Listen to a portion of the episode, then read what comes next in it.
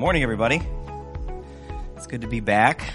Last week I was in uh, Oswego preaching down Dick Beaumont's church. Um, and uh, the message I'm going to do today is the second half of the message I started last week. um, they're, they're, they're parallel. And the reason that they're, they're parallel is uh, because we have an opportunity coming up to partner with them to help their church grow in that in that area. We'll be giving you some more details coming up, but basically, we're going to be helping them with some evening services a couple times a month.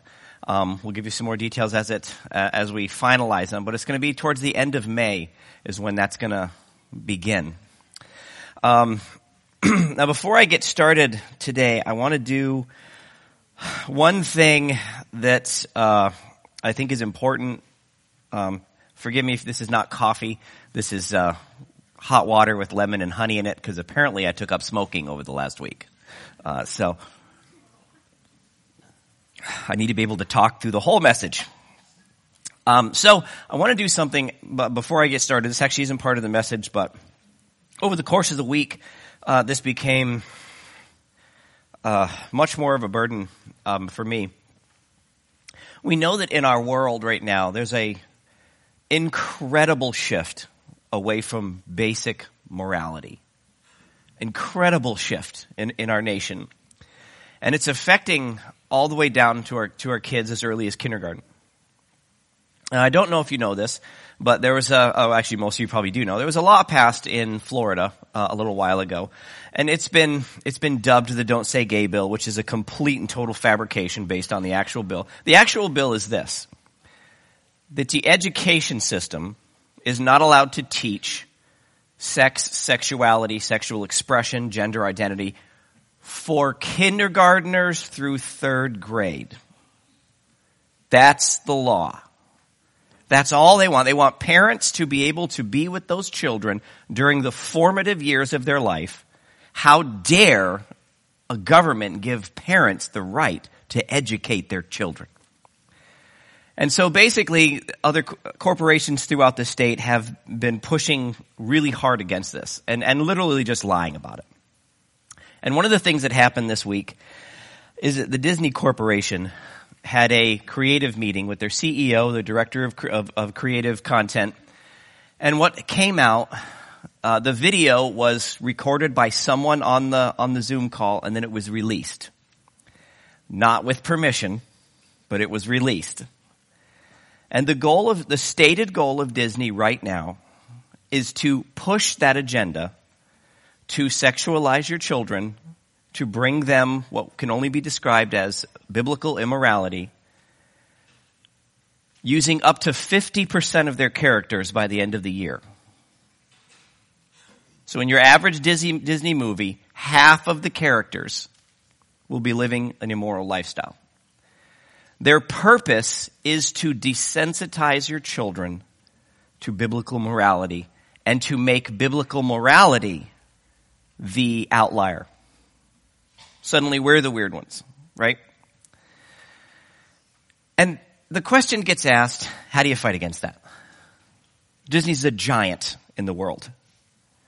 Well, there is only one way to fight against it, and it's really simple. Uh, and I say this to you as someone who loves Star Wars, really likes the Marvel movies, um, you know, Mandalorian, Boba Fett. I mean, it's just, it's just, just some really good stuff. I have deleted my account for Disney Plus, Hulu, whatever it is, for one simple reason. There is not a single show that they have produced or will ever produce that is worth the lives of your children and the children to come. Nothing. So I want to encourage you to not sim- and I, am you, you guys know me. I'm not telling you what to do, but you're going to see in our message today that inaction in the face of sin is sin itself. It really is. And that which we don't stand against, we endorse. Uh, Dietrich Bonhoeffer said it, I think, the best. Not to speak is to speak, not to act is to act. And so silence is not acceptable in the face of stuff like this. It really isn't, folks. Um, I want to encourage you to delete your account. I encourage you to, to delete it vocally, to delete it loudly, to let Disney know, to let your Facebook friends know why you're doing it. Put it out there because Disney does not care until they lose money. Then suddenly they will care. There are tens of millions of people around the country that are doing this right now. I want to encourage you to join, join on that. I've never encouraged you to boycott anything. But this has to stop. It has to stop.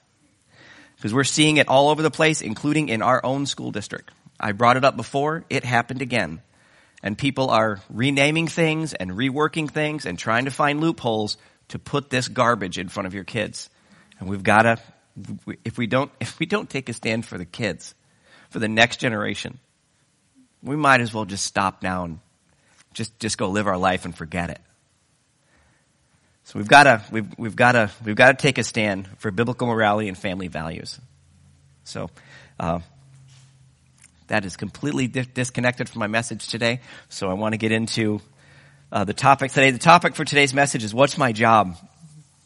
And one of the things that we've been doing over the, the course of the last few years is doing, is, is you've heard me say this a, a dozen times at least, uh, even just this year, is that we need to find our place in the kingdom of God. Not just me, not just the elders, not the people around. Everybody in the church needs to find their place in the kingdom of God. Who you are, the gift you have, how to how to apply it, how to use it, um, how to how to lead people to the Lord. This it's so important for us to be active as a church and not just passive as a church. But the problem is, there's a lot of us that don't actually know what to do. We don't, you know, we, we've been trained over the, over the, over the, honestly, centuries now, that, that church has a process to it. We come to church, we sit down, we hear a message, we go home, we try to be good people. Right? That's, that's what Christianity is. No! it's not even close to what Christianity is. That's the least of it. The truth is we are the church. Uh, this is, the building is not the church. If this building burns down tomorrow, it's not going to make a bit of difference. Because the building's not the church. The building's the building. I'll meet in a barn. I don't care. Well, okay. A, a clean barn. Uh, okay, a really clean barn that has been redone. Anyway, um, so you think about this, you think about the first century church. During the expansion of the first century church, Christians lived a very, very, very different life than, than we see today in the church. Um, the term Christian we use today like it's been around forever. It, actually isn't. It's not even the first name of the followers of Christ. First name was the way.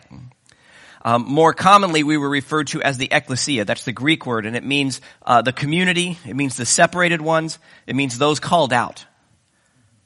So we were the ecclesia of God. And people, uh, you'll hear this, uh, a lot of people say, we need to get back to that first century church. Well, we forget that the first century church failed for a lot of reasons. One of them is they tried Christian socialism. that didn't work because it never works. But what ended up happening is in the church in Antioch is where the term Christian was coined and it really was initially pronounced Christian, which meant one who follows after Christ. But what was happening is people were, people were meeting in these small houses all over the place and the apostles and the leaders would, would, would try to meet with as many people. This was an everyday thing, not just a Sunday thing or a Saturday thing, however you want to look at it, depending on history. But it was a, faith was an everyday thing. Daily they taught. Daily they taught. Imagine coming to church every day. Personally, I think it would be cool. It was just part of their life. But what ended up happening is, just like it does in any living move of God, people started getting saved in big numbers and the little houses didn't work anymore. And so once Christianity got to the point where you weren't killed for being a Christian, they started building formalized structures. They would actually build a building that everyone could be in. That's a good thing, right? Can you imagine having a, a, a home that your, your family can't come visit you in? We were going to come over with the kids. Nope, you can't. You can't. You can come over with kids. That might actually be something you want to do right now. Maybe it's just, you know, you can come over, the rest of your family's going to stay there, and forget about Thanksgiving. Um, So basically what ended up happening is formalized structures of leadership and formalized facilities began to emerge around the world. There's nothing wrong with that. I, I want to make sure that I'm really plain here. There is nothing wrong with a big church. A big church is not bad and a small church is not better. You can have really bad small churches and you can have really amazing big churches and vice versa. The size of the church and the number of people who attend it are irrelevant. The question is, how is that church structured and what is the activity of the people in it? Because you can have a large group of people who are just engaged. And you can have a large group of people that are so disengaged it's almost laughable. But that's the, that's the question. It's not the size of the church, it's the structure of the church. Now, as New Testament Christians, living in the 21st century, most of us have grown up in a church that's structured very, very simple. Pastors at the top, then your elders, then your deacons, and then small group leaders, and uh, it's, it's called a top-down system. And what it gets, what ends up happening is it gets looked at as a ladder to climb. You know, if you're in the church long enough and you do well enough, you move up a rung. Oh, you know what? You've been, you've been a deacon long enough. Ooh, now you're in a, boy, you're really moving up now. You're an elder. Wow. Man, it's amazing. Once you get to elder, oh, you know what? You know what's next? The big show. The pastor. Then you've made it. Then you know everything, whether you do or not. And we think that that's the structure that ministry has, but unfortunately, it's partially true, but honestly mostly wrong. Uh, we could say it this way. Independent fact checkers have reviewed this and see it as mostly wrong. Okay.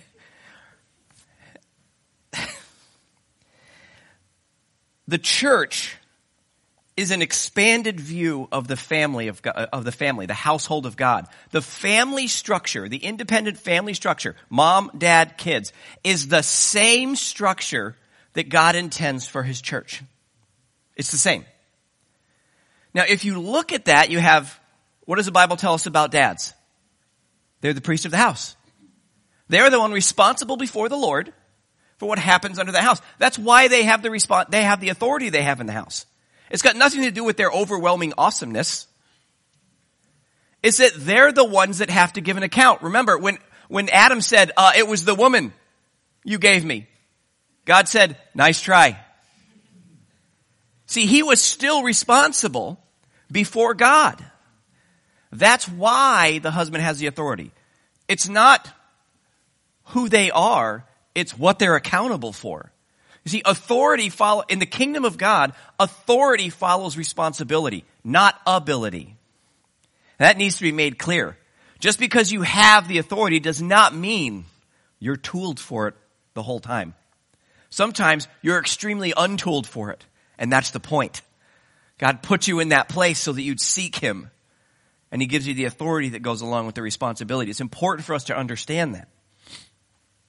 But in the structure of the household, I mean, you think about this, it really is dad and mom working together for the good of the children. Right? Isn't that how that works? And here's the thing. A husband that ignores the advice of his wife is as doomed as a pastor who ignores the advice of his elders. It's just as idiotic. God created the woman as a helpmate, as a equal co-partner. So they work together. There can only be one decision maker. There, it has to be that way because responsibility is doled out that way. So God planned it this way, but the parents work together for the good of the children. It's not the other way around. Your kids don't work for the good of you. How many of you send your kids off and expect them to come home with a paycheck so that you can live a nice, comfortable life? Yeah, some of you are like, hmm, I could buy 400 sewing machines. Get a contract with Gap. You know, it's good. Anyway, moving right along. Um, See, but that's not how it works, is it? You spend 20 years of your life, hopefully it's just 20, preparing them, sacrificing for them, working with them, building them, preparing them for the life that's to come, for the next step of their development. Parents are the servants of the children, not the other way around. Now to do it right, obviously you gotta have rules, you got chores, you got expectations, you got, you got, you gotta manage this thing. But it's not for your benefit, it's for theirs. Now flip that over to the church. When you look at the church, well, let me, let me, let me, let me back up. I got one scripture for you here. Uh, Romans 5 2, Paul says, when Adam sinned, sin entered the world. Adam's sin brought death, so death spread to everyone, for everyone sinned. Why was Adam, go back to Genesis, who ate first, Eve or Adam? Eve. Now I want to put something forward to you. We think the eating of the fruit was the first sin. I want to give you an, a, a thought that there is a good possibility that Adam's sin was his inaction to the role that God had given him as a husband. He refused to do what God placed in, he, he refused to take care of what God had placed in his hands. He let it happen. The Bible tells us he was right there. He did not protect his wife. Part of me wonders if he's like, I wonder what's going to happen. I got more ribs. God can make another one. Hey, look, she didn't die. Maybe I'll try one. And then he tried to blame it on the person he was supposed to protect. See, that doesn't work, does it?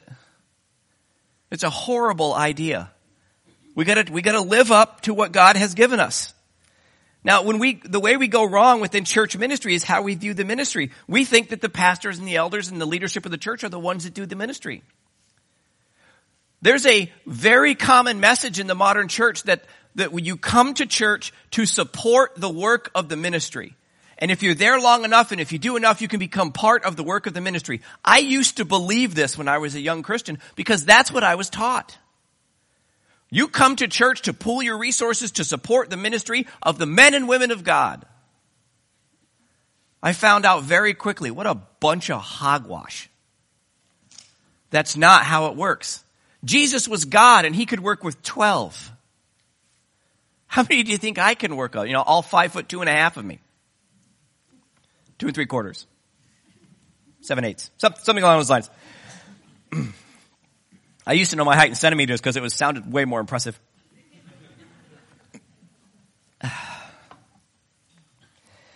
it's really not. a husband or a father that does everything for his wife and his kid is not only going to burn out, but they're actually not very good at what they're doing. They're setting their family up for failure. Parents make the mistake of doing everything for their kids or sheltering them from the reality of the world around them, you're not preparing your child.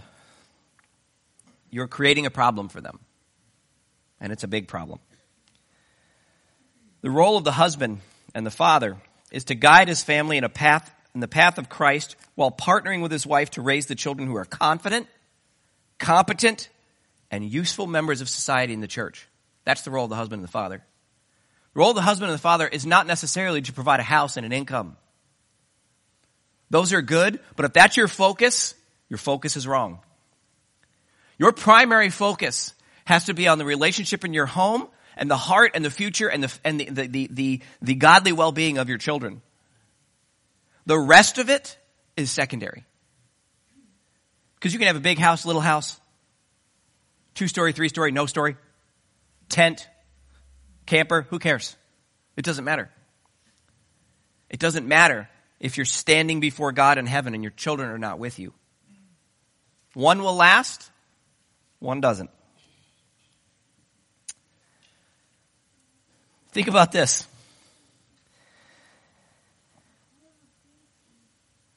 When we do everything for our kids and we don't allow them to experience the world around us, while they're still safe at home and under your care. You're making sure that when the time comes for them to stand on their own, they can't. One of the things that you can you, you find out is that every year on college campuses across the world, freshmen come into that college, come into the dorms. They have no idea how to wash a load of clothes because mom gave them a quick lesson before they left. I remember when I was going through, through, through culinary school, I came down to do a load of laundry and all you could smell was burnt something. This was about a month into the, into the, into the school year. I, I come down, I'm looking in the laundry room, and there's this kid sitting on the, on the floor crying. I need to call my mom, I need to call my mom. He ended up, uh, uh, there was no cell phones. He had to go over to the payphone that was attached to the wall, had a little cord on it. It was right next to the laundry room. He's talking to his mom. I'm doing laundry, and I had, it took me everything I could not to laugh. It really did. Because he was like, I'm just doing laundry and the, and the, the washing machine caught fire and all my clothes are burnt. Now, I can guess what the question the mom asked. How much of your clothes were in the washer? And his answer was, all of them! Every stitch of clothes this kid owned other than what was on his body was in that washing machine. It wasn't an industrial machine. It's one of the top load home ones. You know, put in five towels, call it a day. No, that thing was jam packed to the top because he was going to get his dollar twenty-five worth. It's the most expensive dollar twenty-five he had ever spent. You got kids that can't balance a checkbook. Some kids don't even know checkbooks exists. I talked to a kid, he's like, yeah, great, I got a debit card. Oh, so that's really great. So did you, you know, where are you going to order your checks from? He goes, no, no, no, I don't, I don't have a checking account. I have a debit card. Oh, dear God. Really? The worst part is the kid's parent probably went down to the bank with them. I'm like, they didn't give you a, a, a temporary checkbook? It was, oh, they gave me something in a little binder thingy. Those are called checks. You mail them to people and you write the, the, money on them. Oh wow, he didn't know how to fill out a check. Where do you, where do you put this stuff? Why is the line for the amount so long? That's because you write it out using words. You can, you can spell numbers. Works just fine. It's okay. You got kids who have no idea how to change their oil. They have no idea how to check the oil. They don't, they don't know, they don't know if their car takes oil. No, no, mine uses gas. Oh, that's really good. You should never drive ever. Your tire's flat, only on the bottom.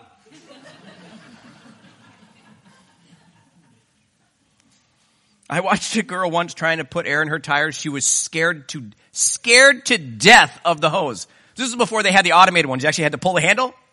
Her tire was flat. She put the little, little, little nozzle on there and she squeezed the handle. She's like, ah! Like, how far do I let it come up? do you have a pressure gauge? A, a what? I got this little thing you put on it and it pops out and there's numbers on it. Never mind. Never mind. Just go away. I'll do it for you. These are people who are going to be leading our country at some point in time. They're going to be making policy decisions. They're going to be teaching the next generation of kids. They can't fold a shirt. They were in culinary school. We had white jackets and they had to be very, very tightly ironed. You needed to have, you need to have creases on them. They had to run down the front of the pocket. They needed to be straight. And I gotta tell you, the first couple of months, they sold a lot of chef coats. A lot of chef coats. There would be a crease and half an iron.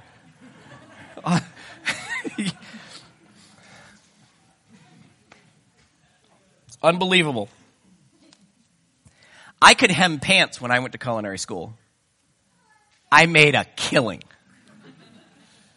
Other kids use staples. You'd see him in class. Oh, jeez. What's wrong? Oh, staple got me. A staple? Yeah, yeah, I hemmed my pants. No, you didn't. No, you didn't. It's unbelievable. What you end up with are social consumers that want everything handed to them and they shouldn't have to work for it. They have no concept of personal responsibility. They have no concept of self-worth. But they think they're the cat's meow. They want a participation trophy for showing up. Flip that over to ministry. When the ministry only happens within the four walls of the church, the pastor will not only burn out, but the church will become a collection of religious consumers who know who, who do not know how to stand on the truth of God for themselves. When the ministry only happens in the four walls of the church, you have a problem. Because 99% of the ministry should not happen inside the four walls of the church. It should be out there. It should be out there to the people you're connecting with. You know who's here predominantly? Christians. Christians.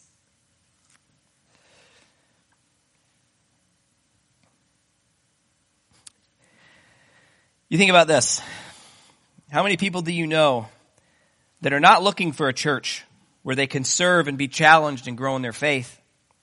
Instead, they're looking for a church that will, is ready to provide everything they think they deserve out of a church.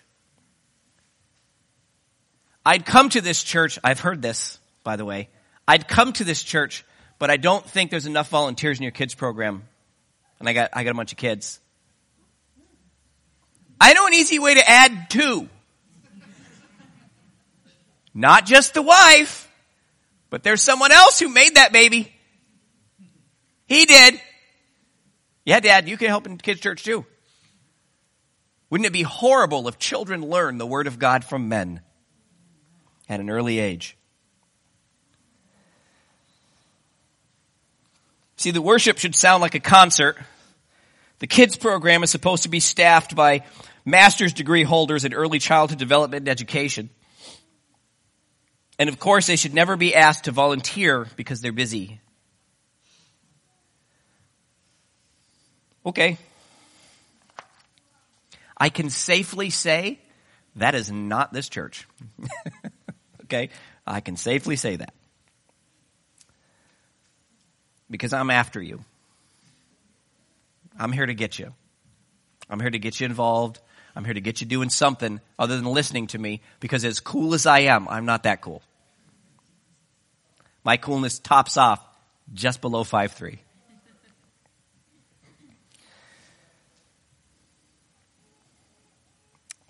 Because of this happening, when, when secular society comes pushing, they come pushing those ungodly ideas about marriage and sexuality, you know what happens to a lot of Christians? They fold like a wet paper towel because they don't know how to defend themselves. They don't know how to stand on the truth of God's word. They don't know how to stand on the principles of God. They have faith, but it's not a saving faith. One of the promises that the Word of God makes for us is at the end there will only be a remnant. There will only be a remnant. A remnant means a tiny piece of what used to be the whole. We're not talking about just a few Christians left. We're talking about a giant group of people who call themselves Christians, but only a small group actually are.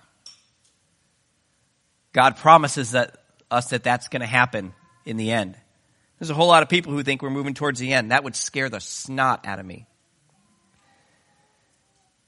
Because we've got to do something.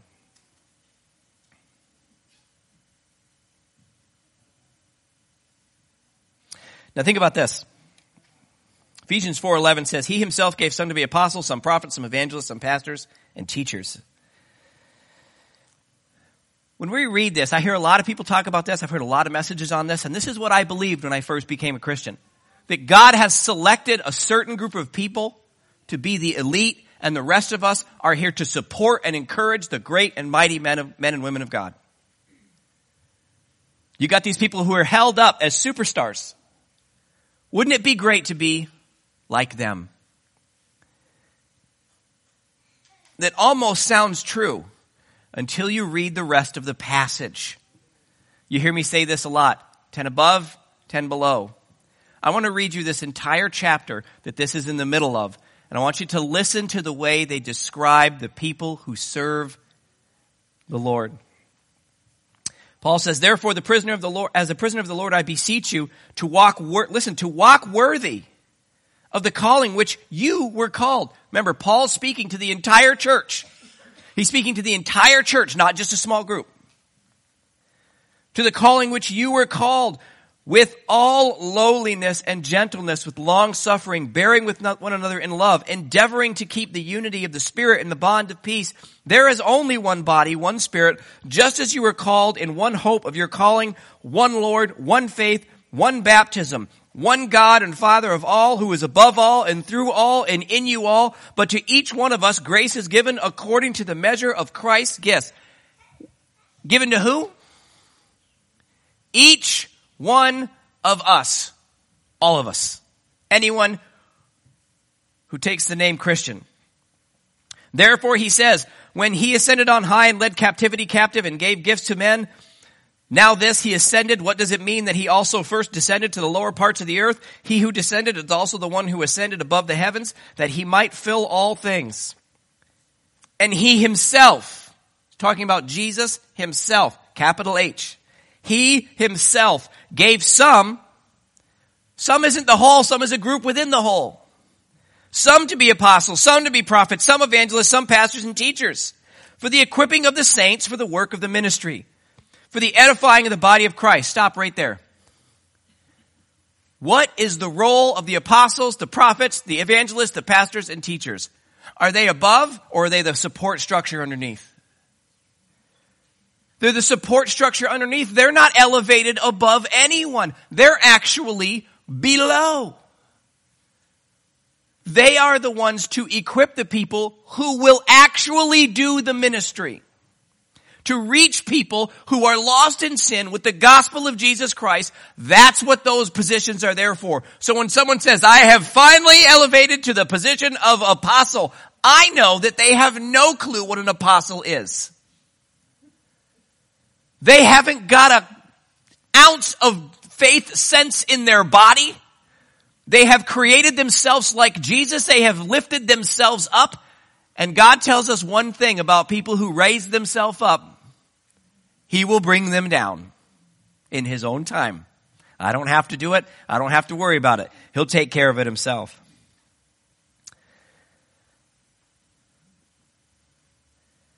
Shall we all come to, come to the unity the faith and the knowledge of the Son of God? excuse me, to a perfect man, to the measure of the stature of the fullness of Christ, that we should no longer be children, tossed to and fro, and carried about on every wind of doctrine, by the trickery of men and the cunning craftiness of deceitful plotting. But speaking in the truth in love may grow up in all things into him who is the head, Christ, from whom the whole body joined, knit together by every joint supplies according to the effectiveness, of the effective working, listen, by which every part does its share. It causes growth of the body for the edifying of itself in love. How does the body of Christ grow? When all of the parts, that's us, that's all of us, are doing what we should be doing. I've been here for 16 years.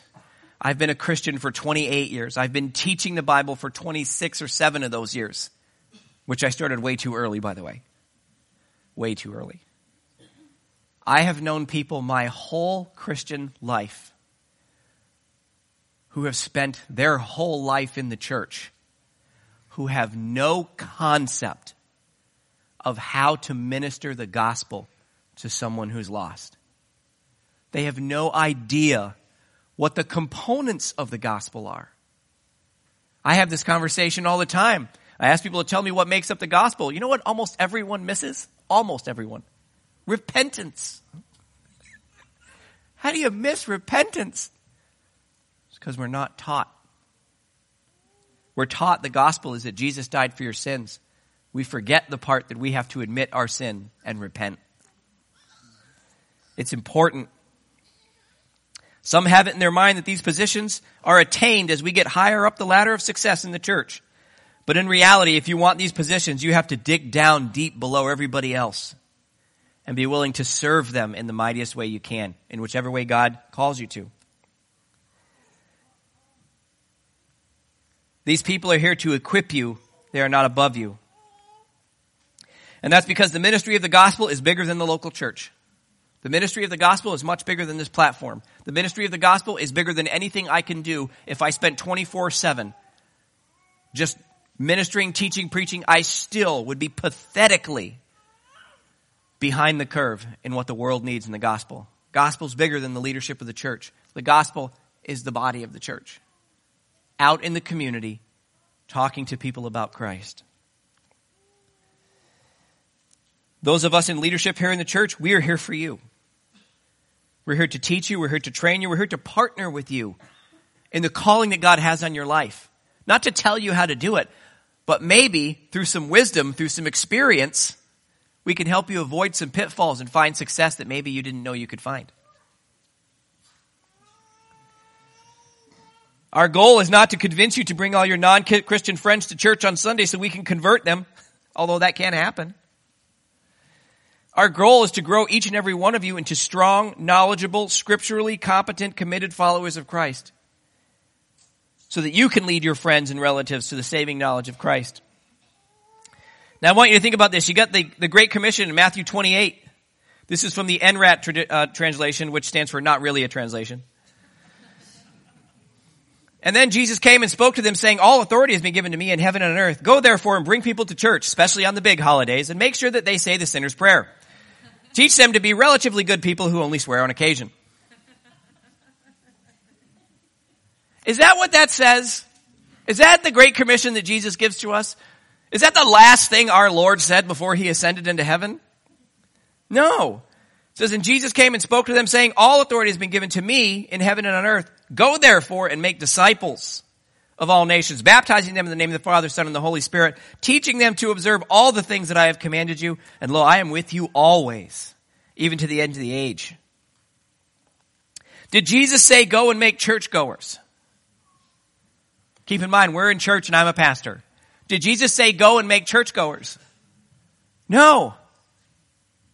Because the church didn't exist. Did he say go and get people to say the sinner's prayer? No! Because the sinner's prayer doesn't save anybody. I know a whole lot of people through my life who said the sinner's prayer here, and we're still sinners out there. It didn't change anything inside of them. Just made him feel good for a couple of minutes.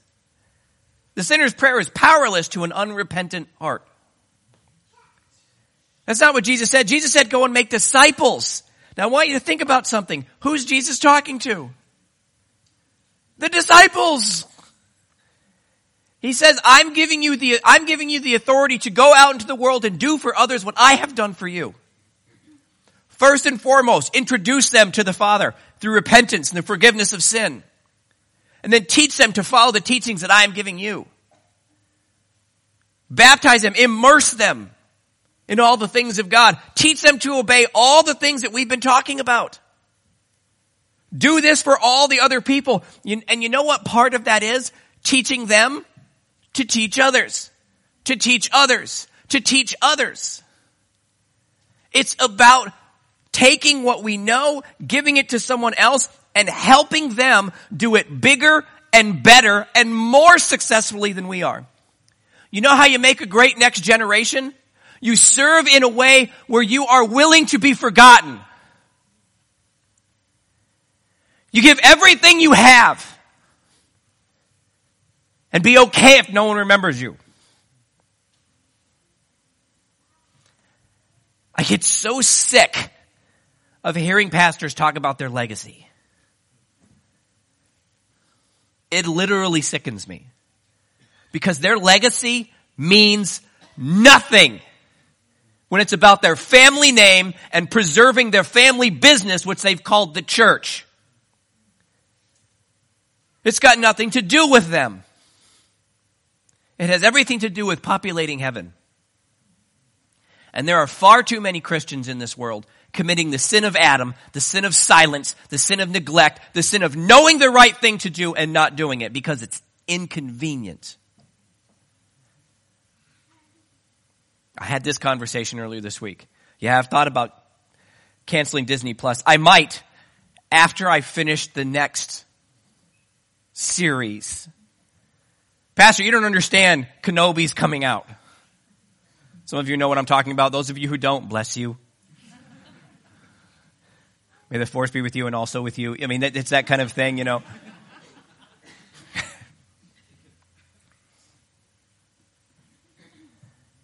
Are we serious? Because I think that's the question that God is asking us at this point as a church, as a people, as Americans. Are we serious? Listen to this. Return home, you wayward children, says the Lord. For I am your master, and I will bring you back to the land of Israel, which is the promised land, by the way. One from this town, two from that family, from whatever, wherever you were scattered. And I will give you shepherds after my own heart who will guide you with knowledge and understanding. You can't guide someone who's not on the trip. Romans 10. How then shall they call on him who they have not met, who they have not believed? How shall they believe in him who they have not heard? How shall they hear without a preacher? How shall they preach unless they are sent? As it is written, how beautiful are the feet of those who preach the gospel of peace, who bring glad tidings of good things. Who was Jesus talking to when he said go? Everyone who has the name Christian. Everyone. You're already sent. You might not even know it, but you've already been sent. If there is anyone in your life that knows that you are a Christian, you are on the mission field. Like it or not. The only question is going to be whether or not you're going to do it well. it's okay. It's a, that was really funny, Gal. They're both back there going. the only question is you're going to do it well or not do it well. People who are prepared do it well. People who are not don't. Listen to this. 2 Timothy 3:16 through 4 5. It says all scripture is given by the inspiration of God and is pros- is profitable for doctrine, for reproof, for the correction, for instruction in righteousness. Listen carefully to this last verse. That the man of God, by the way, you can insert woman of God to there too. That the man of God may be complete, thoroughly equipped for all good work, for every good work. I charge you therefore before God and the Lord Jesus Christ, who will judge the living and the dead, and his appearing, uh, at his appearing and his kingdom, preach the word. Be ready in season and out of season. Convince, rebuke, which means to publicly declare ungodly. Exhort with all long suffering and teaching. For the time will come when they will not endure sound doctrine, but according to their own desires, they, they will have itching ears. They will heap up for themselves teachers, and they will turn their ears away from the truth and be turned aside to fables. But you, be watchful in all things. Endure afflictions. Do the work of an evangelist. Fulfill your ministry. Fulfill your ministry. Christian, this is a charge to every single one of us. I should have probably told you this. I haven't slept in a couple days. I don't know why. I'm trying to figure it out. But that's probably why I am at the point where, where I am. like, we like sleep deprived George.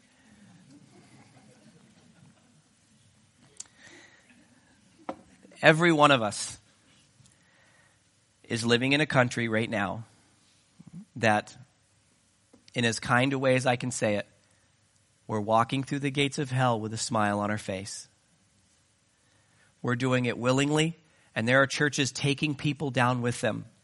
You got pastors all over the country, you got pastors in our own area teaching ungodly, unbiblical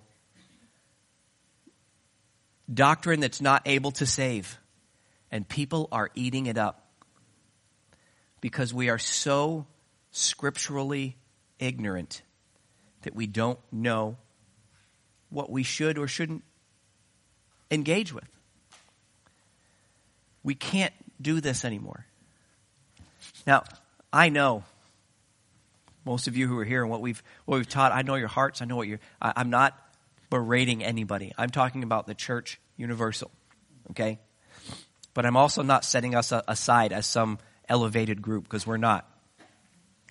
There's a whole lot of opportunity in front of us, and there's a whole lot of lost opportunity behind us. We've got to do better. We've got to do better. I hear so many stories from people talking about what's going on in the public schools and parents that are so worried, and then they turn around and they don't show up to school meetings to, to, to voice their concern because they hope somebody else will do it better. Well, someone, someone else will, will show up, I'm sure. And no one does. Because we don't want to be that person standing up for the difficult things. But, folks, if one of us won't stand up, no one will stand up. If you won't do it for your kids, don't expect somebody else to. And don't let anybody else. They're yours. God has placed them in your hands. Do the work that God has placed in front of you. Don't fall for the sin that Adam fell in. the sin of silence, the sin of complacency, the sin of not wanting to get involved. That's not the goal. I had a terrible dream a couple of, uh, one night when I was asleep. And the, uh, the dream was really simple. And I don't share these very often. But I was standing in, in the, I was standing in heaven. I was looking around and I could see all of the people that I didn't talk to, that I didn't share with, that I cowered back. All the people who could have been touched and reached had I just. And the question was the same. Why didn't you care about me enough to tell me about this? And then I woke up, which was awesome.